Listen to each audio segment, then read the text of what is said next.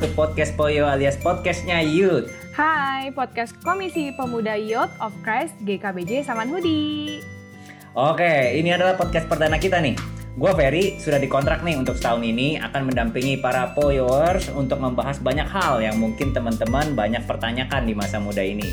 Keuangan, pacaran, apa saja sebut kita akan bahas di episode-episode podcast Net Chat ini. Akan menemani gue sudah dikontrak juga nih setahun ini. Wan Wan silakan Wan perkenalkan diri. Oke, halo viewers, gue Wan. Seperti yang udah Cover katakan, gue juga akan menemani kalian di sini. Gue akan membantu Cover untuk mengupas tuntas pertanyaan-pertanyaan yang ada. Nah, ini kita mulai aja kali ya kok ya, biar nggak kelamaan nih. Jadi, hari ini kita akan membahas mengenai financial planning for youth, artinya perencanaan keuangan untuk anak-anak muda. Di sebelah kita udah ada pembicara yang kita undang nih. Beliau adalah Ko Hendri Komandangi, salah satu senior vice president dari PT Bank UOB Indonesia. Halo Ko Hendrik, silakan nih Koko boleh memperkenalkan diri dan boleh jelasin dulu nih Kok mungkin secara singkat uh, tentang pekerjaan Koko di Bank UOB. Halo Wan, halo Ferry. Ya, halo. Halo, halo. Oke, okay, uh, eh, thank you ya kesempatannya untuk uh, mengundang saya untuk bisa ngobrol-ngobrol, sharing bareng ya dengan teman-teman youth GKBJ Samanhudi.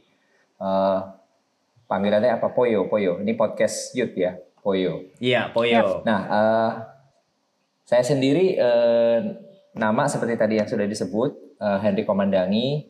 Saya uh, bekerja di uh, UOB Indonesia uh, sebagai uh, di segmen business banking alias uh, eh, SME banking di banyak bank lain ya. Kerjaannya ya uh, kebetulan memimpin tim sales yang ada di uh, business banking, segmen business banking. Uh, yang pasti tujuannya ya untuk mm, memberikan profit yang maksimal lah ya untuk UOB Indonesia, uh, khususnya segmen business banking. Oke, mantap.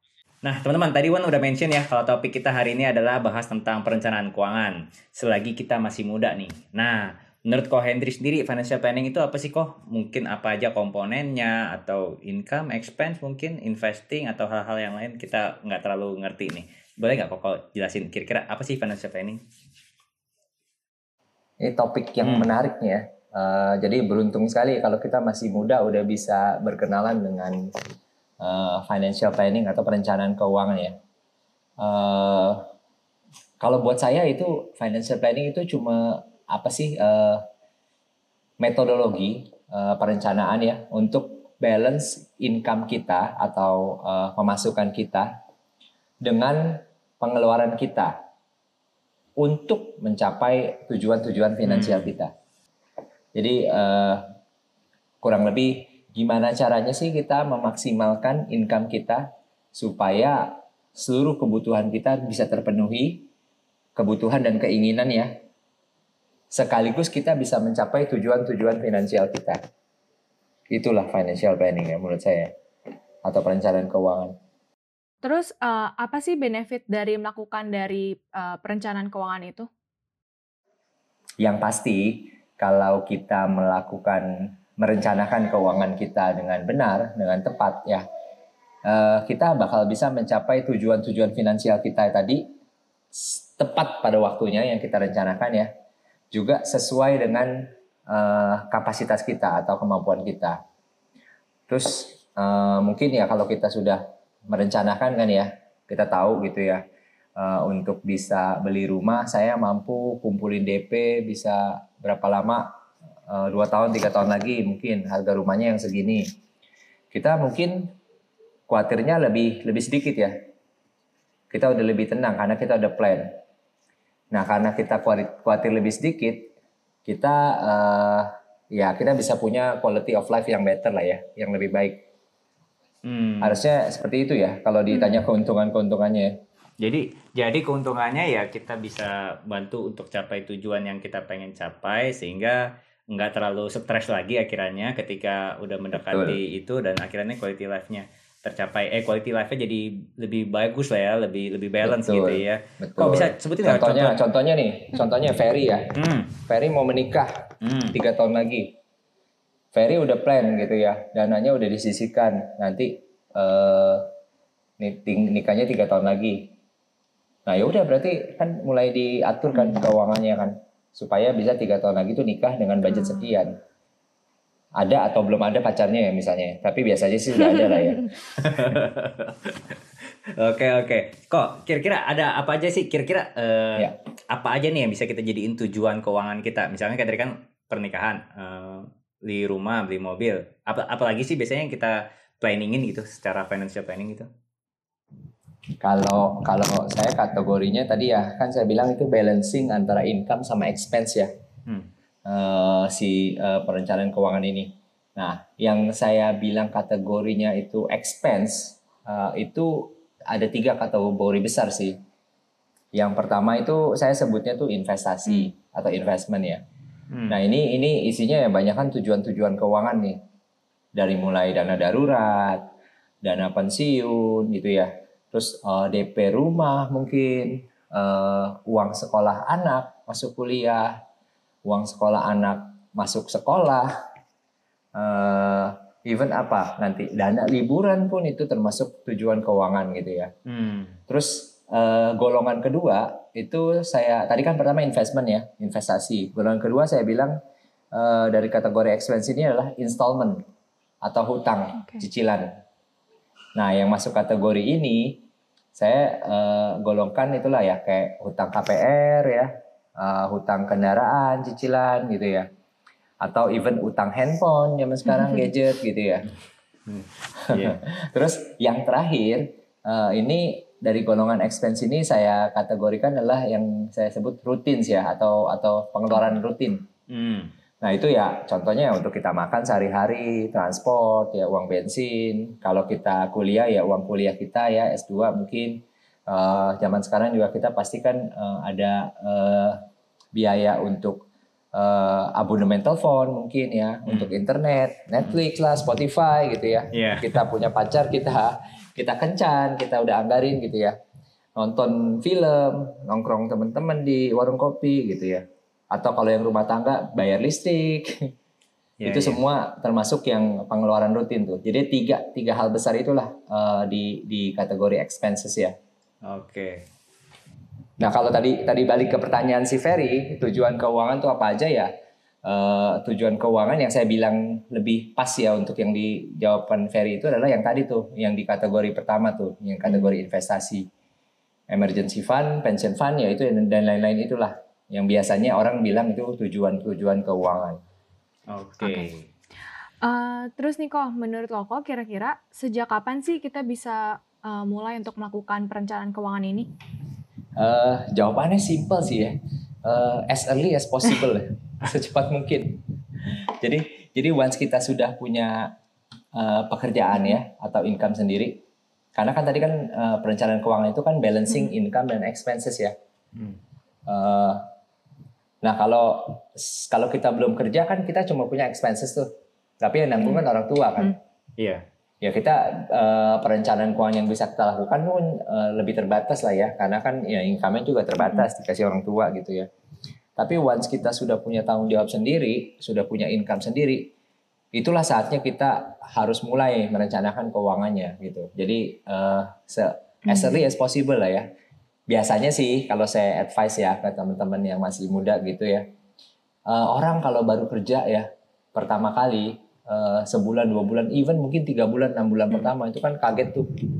Terima uang gaji sendiri. Wah akhirnya nih gue punya uang yang nggak dikontrol orang tua nih gue pakai buat apa aja ya. Itu biasanya habis tuh di bulan-bulan awal. Jarang yang langsung nabung eh, atau investasi atau bikin macam-macam. Hmm. dia beli macam-macam lah banyak kan. Nah setelah masa masa hype itu atau euforia itu berakhir Hmm. harusnya udah mulai tuh direncanakan supaya ke depannya lebih baik ya Hmm. jadi se- secepat mungkin lah Fer Ya, oke oke. Secepat mungkin ya. Jadi selagi muda sebenarnya juga kita udah bisa ya. Bahkan sebenarnya wa- walaupun masih dikasih orang tua, kalau kita per- Hmm. punya perencanaan keuangan pun kita bisa tahu ya expense kita bagusnya dialokasikan ke mana-mana mana aja. Ya, uang jajan pun Betul. bisa kita bisa disisihin untuk investing mungkin gitu ya kalau memang uang jajannya gede gitu ya. Nah, iya bener Nah, kok misalkan nih kok, misalkan deh kita anggap deh ada eh, kita kita ke gaji UMR misalkan 4 juta gitu ya. Nah, berapa persen sih yang harus kita alokasikan untuk menabung? Eh, nabung berapa persen, pengeluaran berapa persen, invest berapa persen gitu ya? Ada nggak sih panduan gitu atau eh, kayak rule of thumb yang baik untuk memulai financial planning gitu? Ah, kalau kalau seperti itu mungkin saya harus ceritanya mungkin dari eh, ini kali ya. Kan tadi kan itu tadi ya, eh, balik lagi ke yang awal ya, perencanaan keuangan. Itu kan balancing act tadi kan, eh, gimana cara kita bisa balance eh, si si income dan expenses ya. Hmm. Nah, eh, dari income tadi kamu bayangin income-nya ini adalah 100% ya, Hmm. berarti ya. Memasukkannya 100% dong ya. Hmm. Di sisi sebelah kanan, persamaan matematikanya, income sama dengan kan tadi kan balancing ya. Nah, yang expenses kan. Nah, expensesnya ini itu apa aja sih komponennya? Kan tadi saya bilang ada tiga ya. Mm-mm. Investasi, installment atau cicilan, Sama dan rutin. eh, pengeluaran rutin Mm-mm. ya tiga. Nah kalau ditanya eh, berapa sih eh, alokasinya masing-masing? Kalau kalau jawaban saya mungkin ini lebih ke range ya. Jadi jadi nggak bisa dijawab satu satu doang tuh. Hmm. Nah mungkin ya mungkin ya kalau gajinya masih yang awal-awal kerja gitu 4 juta 5 juta itu eh, investasinya saya sarankan minimal 10% Hmm. Minimal. minimal gitu ya. Terus cicilannya, ini biasa kalau awal-awal ini kan cicil apa? Cicil motor, cicil H- HP gitu ya. Hmm. Eh, itu maksimal sepertiga dari gaji. Atau kalau kalau mau sedikit boros gitu ya 40% lah Hmm. dari gaji. Hmm. Maksimal ya. Kalau tadi investasi kan minimal. Oke. Nah, kalau yang pengeluaran rutin ya itu sekitar 40 sampai 50%. Hmm. Nah, eh, ini tiga ini kalau makin ke depan lagi ya sudah sudah makin eh, makin lebih matang lagi. Saya juga sarankan ada satu lagi nih sebenarnya nih Apa tuh? proteksi ya atau asuransi. Oh, oke. karena karena nanti apalagi kalau kita udah berkeluarga dan segala macam ya Mhm. itu kita harus eh, memastikan eh, kita protect income kita tadi tuh supaya tiga hal ini investasi, installment sama rutin ini bisa tetap berjalan gitu ya. Nah, untuk proteksi itu mungkin teman-teman bisa mulai alokasikan di 10% ya. Hmm. Hmm. Tapi itu nanti ya pada saat eh, teman-teman sudah punya tanggungan lah Hmm. Oke. gitu. Jadi jadi investasi minimum 10%. Eh, ini saya ini sengaja saya sebut duluan ya. Iya. Karena biasanya kalau kalau udah pengeluaran rutin duluan, yang sisa untuk investasinya tuh bisa nggak ada tuh. Jadi begitu gajian potong dulu 10% untuk investasi. Hmm. Nah, sisanya baru teman-teman ada cicilan apa potong. Nah, pengeluarannya itu yang teman-teman sesuaikan. Kan Hmm. bisa kan? Misalnya ngopi, kalau kalau kita belum sesuaikan ngopinya mungkin sehari sekali atau sehari dua kali mungkin ke Starbucks gitu. Kalau sekarang karena kita udah potong duluan investasi di awal 10%, 20%, mungkin kita hanya mampu satu kali ngopi. Hmm. Tapi kan nggak apa-apa kan? Yang penting tiga komponen itu terpenuhi Hmm. gitu. Jadi investasinya harus potong duluan tuh. Fer. Hmm. Oke, oke. Jadi investasinya yang duluan ya minimal 10%. Mungkin pertama Yes. kali belum lagi ada perpuluhan juga ya. Perpuluhan juga Iya, ya, 10% itu, dulu lagi ya. Betul. Itu Iya, paling depan jadi- dulu tuh, benar-benar paling betul. depan tuh ya. Iya, iya. 10% investasi minimal 10% kalau bisa lebih berarti lebih bagus. Installmentnya ya maksimal di Installment 30 bisa ada, sampai bisa enggak ya? 40 ya.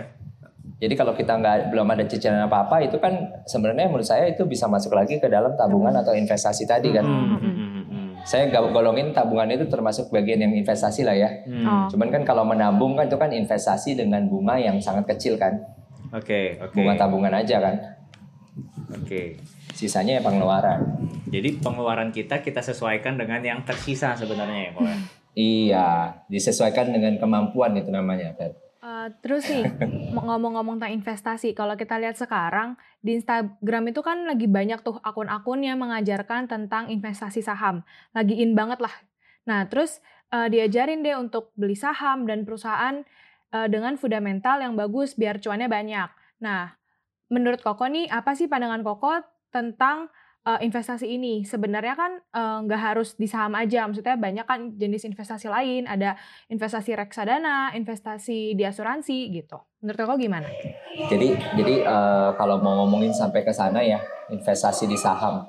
saham itu menurut saya itu kan salah satu uh, instrumen investasi yang uh, yang yang kita gunakan untuk mencapai tujuan finansial kita tadi kan. Jadi sebenarnya kalau sebelum kita menuju ke sana, kita tuh sebenarnya harus tahu dulu nih uh, tujuan-tujuan finansial kita. Hmm. Jadi biasa saya saya saya sukanya adalah kalau mau tujuan finansial itu kita harus tahu uh, bukan cuma oh gue mau beli rumah nanti, tapi nggak bisa hanya dengan rumah itu aja. Itu harus komplit dengan what, when, how much ya kurang lebih ya. Hmm. hmm. Jadi beli rumah, kapan beli rumahnya? Terus rumah yang mau kita beli itu harganya berapa? Nah setelah kita bisa definisikan tiga hal tersebut, baru kan kita tahu tuh, kita bisa golongkan ini. Golongkan tujuan finansialnya, ada yang kita bilang short term, medium term, atau long term. Hmm. Short term ini kurang lebih biasanya di bawah lima tahun ya. Hmm. Lalu yang medium term 5 sampai 10 tahun. Saya saya gampangnya gitu lah ya kalau panduan saya ya. Lalu yang long termnya itu yang di atas 10 tahun. Nah, kenapa ini penting ya untuk untuk tenornya ini? Karena itu menentukan instrumen apa yang kita gunakan gitu. Contohnya ya, contohnya ya kalau untuk yang short term apa sih gitu. Mungkin ya rencana liburan tahun depan itu kan uh, udah deket kan satu tahun kan. Oh, iya. Ya kita nabung aja gitu. Terus mungkin kawin 2 tahun, 3 tahun lagi, tabung dong. Hmm. Nah, kalau yang medium term apa? Mungkin 5 tahun lagi kita mau DP rumah. Atau mungkin 10 tahun lagi anak kita masuk sekolah TK gitu. Misalnya kita sekarang udah punya anak nih lahir kayak saya, anak saya 2 tahun. Mungkin masuk TK kan eh, kapan? 3 tahun lagi atau 2 tahun lagi mungkin. Nah, itu mungkin saya masukin di short term. Eh, apa short term goal saya. Tapi nanti begitu dia masuk SD itu udah jadi di medium term. Hmm gitu ya. Nanti dia masuk kuliah itu udah jadi yang long term. Nah, instrumen investasinya itu berbeda-beda, uh, Wen. Okay. Jadi nggak bisa langsung, wah investasi di saham bagus apa enggak ya hmm. gitu. Uh, investasi di reksadana bagus apa enggak ya? Bagus atau enggak itu tergantung cocok apa enggak dengan tujuan finansialnya. Jadi uh, tadi kan udah jelas tuh short term, medium term, long term. Nah, si saham ini kalau ditanya langsung plek-plekan gitu ya bagus apa enggak. Saham itu adalah uh, instrumen investasi yang kalau saya bilang itu untuk jangka panjang. Jadi dia tuh berbeda sistemnya. Nah, kenapa kita penting sekali buat kita untuk bisa uh, menentukan tenornya itu karena uh, tadi kan saya bilang instrumen investasinya ya. Yeah. Makin panjang tenornya, kita bisa mengalokasikan dana investasi kita itu ke instrumen yang lebih beresiko atau resikonya lebih tinggi. Kenapa begitu? Karena high risk high return ya. Jadi kalau kita uh, taruh di long term, ya itu kita expect tumbuhnya lebih cepat mengalahkan uh, uh, rate inflasi lah yang terjadi ya. Hmm. Tapi kalau short term itu kita nggak bisa taruh di instrumen yang terlalu beresiko Kenapa? Jelas dong. Kalau misalnya teman-teman mau kawin tiga tahun lagi gitu misalnya, uh-uh. atau saya deh contoh saya tadi ya, anak saya mau sekolah nih uh, tiga tahun lagi masuk TK misalnya ya, uh, saya taruhnya di saham. Hmm.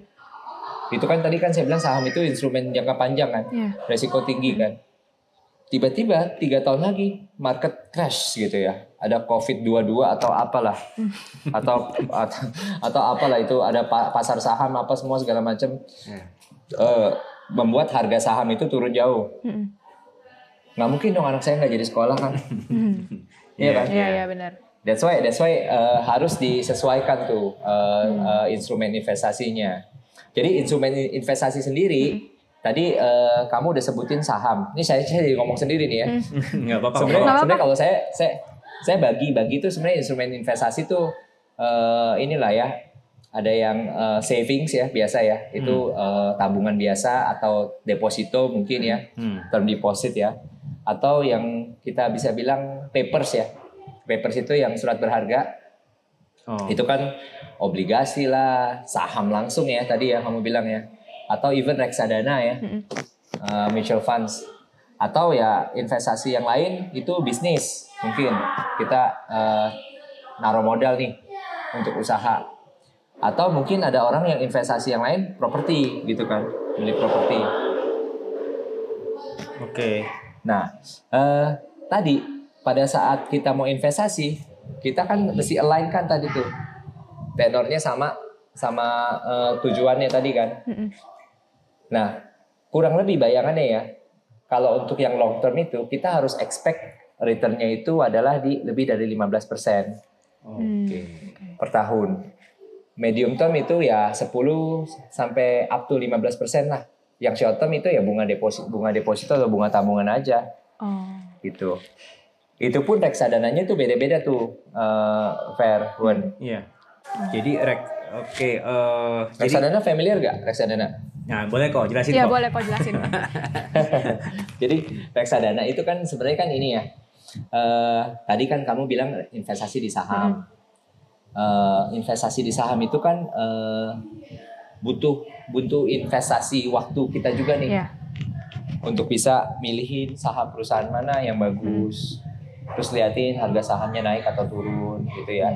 Eh, jadi kadang-kadang kita yang mungkin kerjanya dokter atau mungkin kerjanya apa di bidang lain gitu ya, nggak terlalu familiar kan untuk bisa menganalisa saham. Hmm. kayak Warren Buffett gitu kan. Hmm. Nah ini kan ada ada ada manajer investasi eh, nama profesinya dibilang itu yang yang kerjaannya tuh gitu. Jadi dia mengumpulkan dana dari masyarakat untuk dia alokasikan investasinya ke instrumen investasi yang sesuai dengan reksadananya. That's why reksadana sendiri itu eh, secara garis besar tuh ada tiga. Reksadana yang tadi kan saya bilang ya eh, eh, saving fixed deposit. Yang pertama tuh reksadana yang dibilang money market namanya. Hmm. Oh. Money market mutual fund atau pasar uang. Nah, reksadana yang ini biasanya ya, biasanya dia taruhnya hanya ke pasar uang aja, ke bank. Hmm. Jadi kalau teman-teman punya uang 10 juta, taruh di deposito, bunganya paling berapa kan? 4% ya bayangin sekarang. Nggak nyampe, 4% tuh kalau gede duitnya. Oh. kalau 10 juta itu paling paling yang benar-benar counter rate banget lah, yang kecil. Tapi kalau mungkin kalau di Genius dan di apa segala macam bisa segitu ya. Hmm. Karena kan sekarang banyak digital bank. Hmm. Hmm. Nah, tapi si eh, manajer investasi ini karena dia ngumpulin ribuan orang, even mungkin eh, puluhan ribu orang gitu ya untuk invest sama dia dengan jumlah yang sesuai dengan kemampuan, dia juga jadi punya eh, purchasing powernya tinggi kan. Dia Hmm. bisa nego dengan bank dengan dengan eh, apa pun gitu ya, instrumen yang menerbitkan bunga itu supaya dapat rate-nya yang, yang terbaik. Hmm. That's why itu disebut eh, eh, apa reksadana pasar uang karena dia hanya puterin aja tuh intrabank ada tuh pinjem pinjem pinjem pinjem uang itu tadi reksadana pasar uang ya. Hmm. Jadi kamu bayangannya duit kamu dikumpulin duit orang semua dikumpulin untuk dia taruhin ke deposito deposito aja lah cari bunga yang tertinggi. Hmm. Lalu yang kedua tuh reksadana fixed income. Hmm. Hmm. Biasanya ini dia taruhinnya ke obligasi-obligasi. Jadi dia bilang eh, reksadana pendapatan tetap kan ya. Eh, karena obligasi itu kan sama surat hutang ya. Surat hutang yang pada saat eh, perusahaan yang menerbitkan obligasi itu bilang saya mau berhutang eh, satu triliun misalnya. Bunga yang saya berikan itu adalah 10%. Biasanya bunganya ini lebih tinggi dibanding bunga deposito nih. Hmm. Karena kan eh, orang yang naruh ngasih utang ke dia kan lebih tinggi dong resikonya dong dibanding kalau naruh uang di di di bank kan Iya. tabungan. Ya. That's why dia harus kasih bunga lebih tinggi biar menarik. Hmm. Nah itu yang dibilang tuh eh, reksadana eh, pendapatan tetap lah atau fixed income. Ini yang kategori kedua nih. Ya. Nah kategori ketiga reksadana eh, equity atau reksadana saham, equity mutual fund, reksadana saham.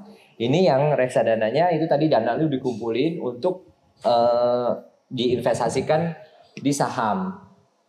Jadi ada orang yang trading saham atau jual beli sahamnya itu mewakili kita investasi saham di eh, di eh, perusahaannya langsung ya.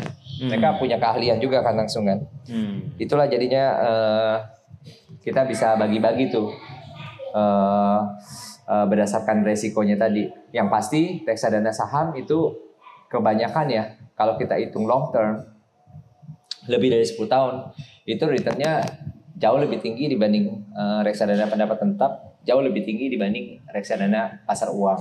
Hmm. Tapi ya otomatis resiko lebih tinggi. That's why eh, kalau kita mau pensiun nanti eh, misalnya kamu umur 28 lah sekarang ya. Tahun 92 lahir kan. 28 atau 29. Eh, pensiun nanti kalau nggak dirubah ya umur 55 masih 27 tahun lagi. Ya udah pasti kamu harus nabung dana pensiun kamu. Itu bukan di tabungan. Oh. Kalau kamu nabung di tabungan tadi, Jenius lah, Digibank lah, atau apa pun bunga 4%, inflasi aja lima setengah persen. Jadi setiap tahun duit kita nggak bertumbuh, Hmm. duit kita malah minus kan. Satu setengah persen itu simple ya, belum lagi 4 persen tadi potong potong pajak ya 20 persen ya. Iya. Kita harus cari cari instrumen investasi yang tinggi kan, lebih tinggi dong, supaya duit kita tuh secara value tuh benar-benar bertumbuh. That's why lah kita cari reksadana saham tadi. Nggak usah mikir lah udah, reksadana saham aja. Lihat yang performanya bagus, berarti manajer investasi jago, taruh di situ aja. Hmm. Nah hitung-hitungannya gimana itu itu agak complicated lagi tuh. Hmm, hmm, hmm, hmm. Ntar kalau emang kita mau bahas langsung ke dalam saham baru kita belajar lagi Iya. saham gitu ya. Iya, panjang iya, pasti ya. Jadi ya, Iya. jadi kalau aku simpulin, jadi te- tujuan ter- kita tentuin dulu tujuannya mau apa, kita tentuin dulu eh, termnya kapan, Kapan? kita masuk short term, medium atau long term, baru kita bisa tentuin Iya. mau masukin ke mana gitu ya. Hmm. Eh, How much? How much instrumentsnya. juga itu harus tahu berapa besar. Oh, tu- Oh. di tujuannya itu how much-nya berapa besar. Jadi kita ada targetnya Betul. gitu ya. Targetnya Iya. angkanya berapa. Baru kita planningin mau masukin ke yang mana gitu ya. Betul. Jadi nanti tuh biasanya tuh kan kita tahu tuh asumsi returnnya ya. Kalau kalau eh, udah jangka pendek kan kita nabung. Eh, nabung itu kan returnnya hanya 4%. Otomatis duit yang harus kita tabungin juga lebih besar dong. Kalau dibanding returnnya yang 15% kan. Iya. Ya itu dia makanya pentingnya tadi lah. Eh, eh, kapan dan how much-nya itu penting banget. Bukan cuma yang apanya aja. Bukan cuma what-nya doang. Hmm, oke oke kok. Oke. Nah, eh, lanjut kok ya. Eh, aku mau nanya nih eh, soal kartu kredit. Kan ada yang banyak nih sekarang sekarang pasti ta- dipakai kartu kredit gitu kan, ditawar-tawarin kartu kredit. Ada orang yang nganggepin pakai kartu kredit aja eh, apa ya? Eh jadi banyak orang yang berusaha pakai kartu kredit aja. Jadi cashnya bisa diputar buat hal-hal yang lain gitu. Ada orang juga yang anti pakai kartu kredit gitu dengan pemikiran kalau bisa bayar cash kenapa mesti utang gitu. Nah menurut kok eh, Hendrik sendiri gimana sih tentang penggunaan kartu kredit gini? Iya. Bagaimana deh kartu cara kredit. pakai kartu kredit yang bijaknya itu gimana? Kalau yang pasti kartu kredit ya, kartu kredit itu kan eh, diciptakan oleh bank dan dipakai oleh eh, nasabahnya karena dia menawarkan kenyamanan atau convenient ya. Apa yang ditawarin sih kenyamanannya? Eh, nggak perlu bawa uang kas banyak-banyak ya. Jadi kalau dompetnya hilang, ya udah kita nggak nggak nggak kehilangan banyak masukan. Terus zaman sekarang kan udah udah udah di secure by pin ya. Jadi orang nggak bisa sembarangan tuh dompetnya hilang ada kartu kredit dia gesek-gesek di mana-mana nggak bisa tuh kalau nggak tahu pinnya. Kecuali yang yang punya dompet agak-agak eh, pinter ya, di mana pinnya ditaruh di dompetnya juga gitu.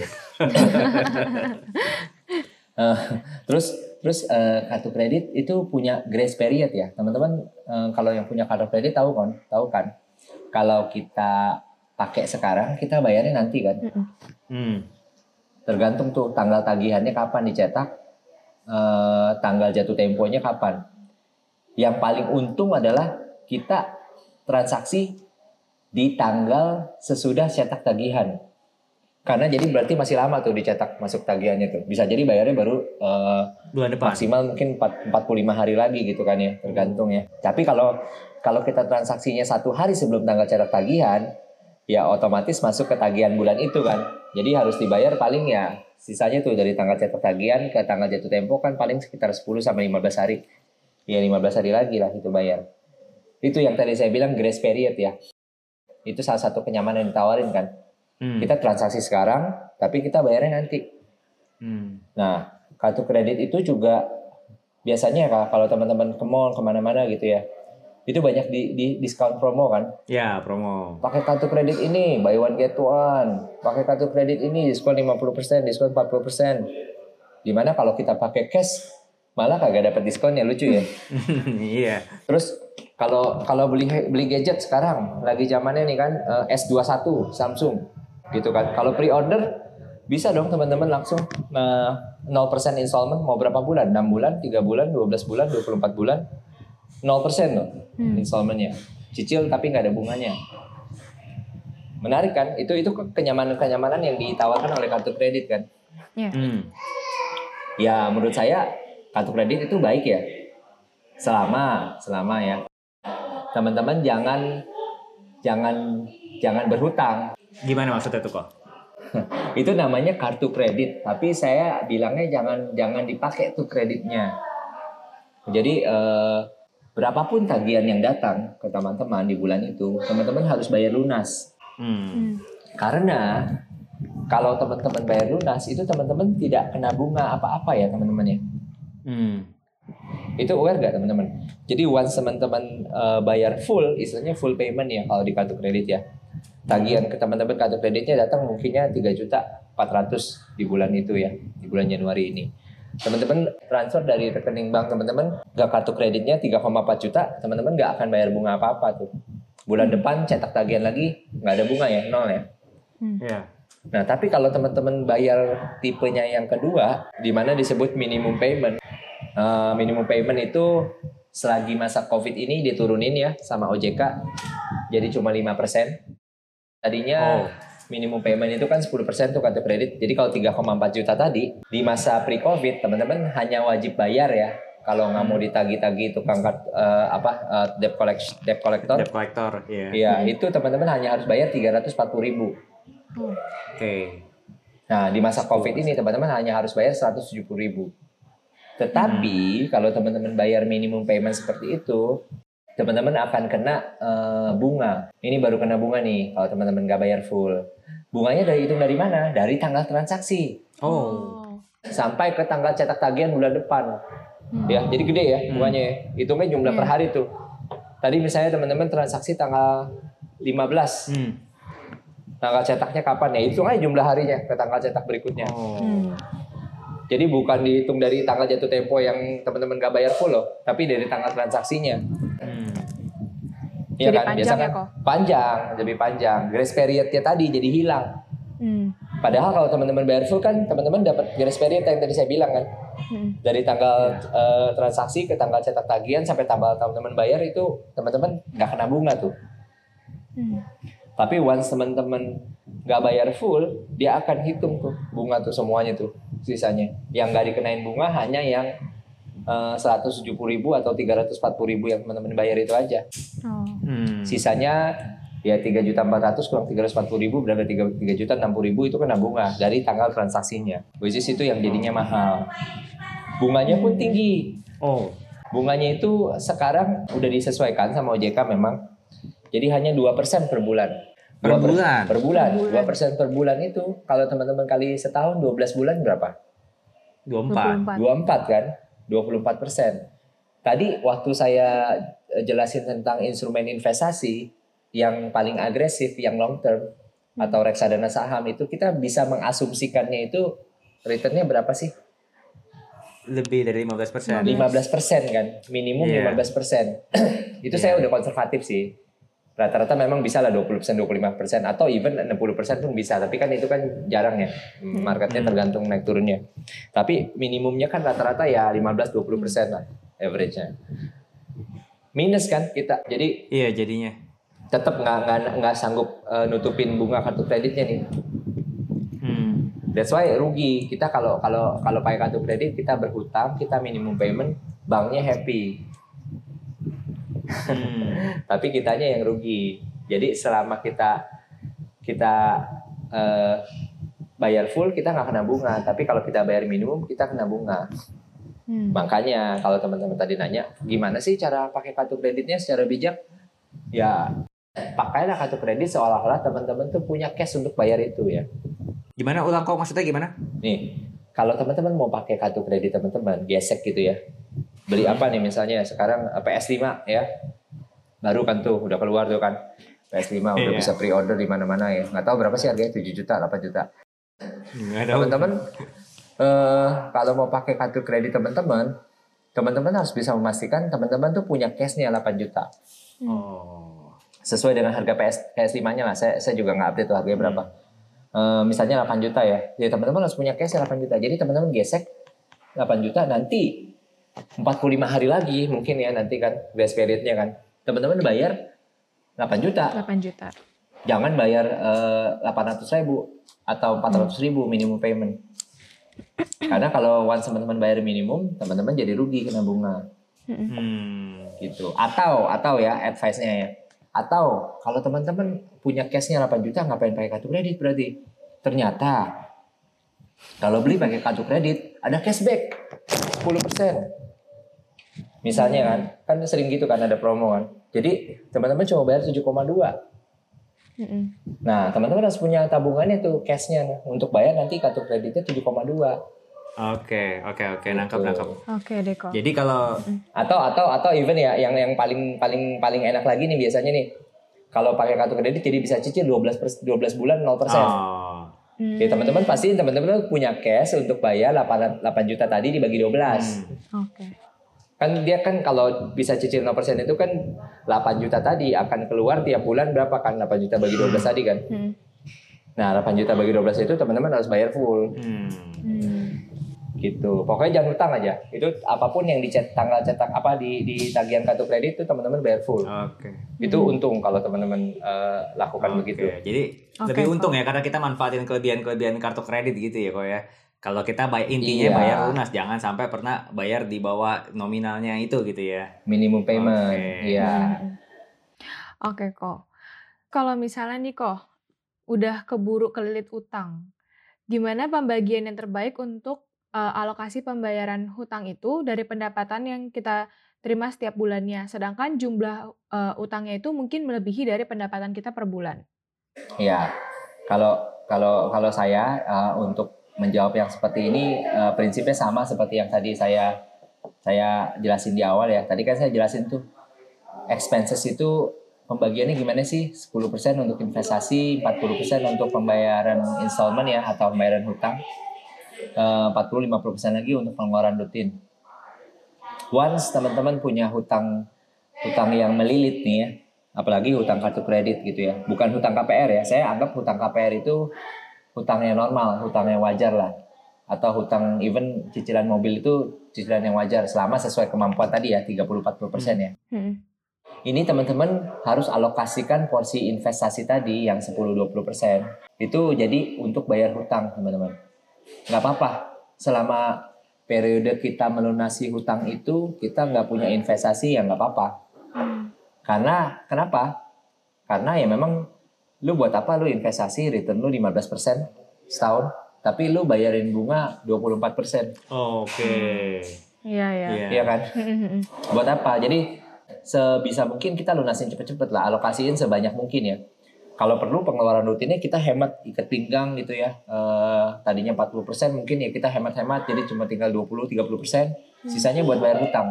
Sampai lunas tuh hutang hutang kartu kredit tadi ya atau hutang KTA lah atau apalah. Oke, oke. Sesudah itu hutang KTA tadi lunas, hutang kartu kredit kita lunas baru kita balik lagi ke proporsi yang tadi yang tadi saya jelasin di awal. Hmm. Jangan mulai invest dah pokoknya. Karena percuma invest apa pun nggak ada yang returnnya segede eh, bunga kartu kredit. Hmm, hmm. Oke, oke. Thank you kok. Eh, kita mau tutup sesi satu kok. Nah, kita mau minta Koko kasih kesimpulan dong kok kira-kira untuk eh, sesi satu ini. eh apa ya perencanaan keuangan itu penting eh, lakukan sedini mungkin semaksimal mungkin eh, balancing antara income dengan expense ya. Expense-nya tadi teman-teman harus rencanakan investasi teman-teman ya. Lihat tujuan-tujuan keuangan teman-teman itu apa alokasikan ke sana.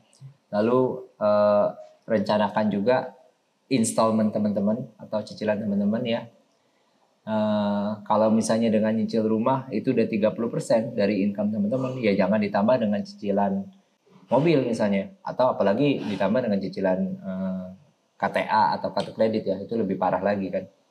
Dan yang terakhir eh, rencanakan juga pengeluaran rutin teman-teman ya. Kalau misalnya nggak cukup untuk langganan Netflix sendiri, ya nebeng lah sama temen gitu. Usernya kurangin gitu kan. Jadi pengeluaran rutinnya bisa berkurang gitu ya intinya adalah balancing ya financial financial planning itu uh, memakai kartu kredit lah itu juga harus dilakukan dengan bijaksana ya jadi uh, kita pakai kartu kredit kita uh, tujuannya untuk memanfaatkan semua fasilitas dan fitur-fiturnya ya keuntungan-keuntungannya tapi bukan untuk uh, berhutang dalam artian berhutang yang sampai terlilit di di atas kemampuan kita ujung-ujungnya kita sendiri yang rugi tadi. Oke. Okay. Banyak sekali generasi generasi muda sekarang ya karena karena tadi ya uh, punya income kaget gitu ya. Terus tiba-tiba di approve lah kartu kreditnya limitnya gede. Dia pakai sesuai dia pakai tidak sesuai dengan prinsip yang saya bilang tadi. Nggak punya cashnya tapi dia dipakai terus tuh. Gesek gesek gesek akhirnya dia nggak mampu bayar kan. Dia cuma mampu bayar minimum hmm. payment. Hmm. ya udahlah terjelit lah dia. Hmm. oke. Okay. oke okay, deh kok uh, thank you buat sharingnya koko di sesi satu ini dan untuk followers sekian dulu nih sesi satu kita bareng Kohen tapi jangan sedih karena nanti di uh, kita masih akan lanjut ke sesi 2, kita masih akan bahas lagi tentang expense dan hal-hal lain yang pastinya nggak akan kalah serunya. Jadi stay tune dan see you di poya selanjutnya. Bye-bye.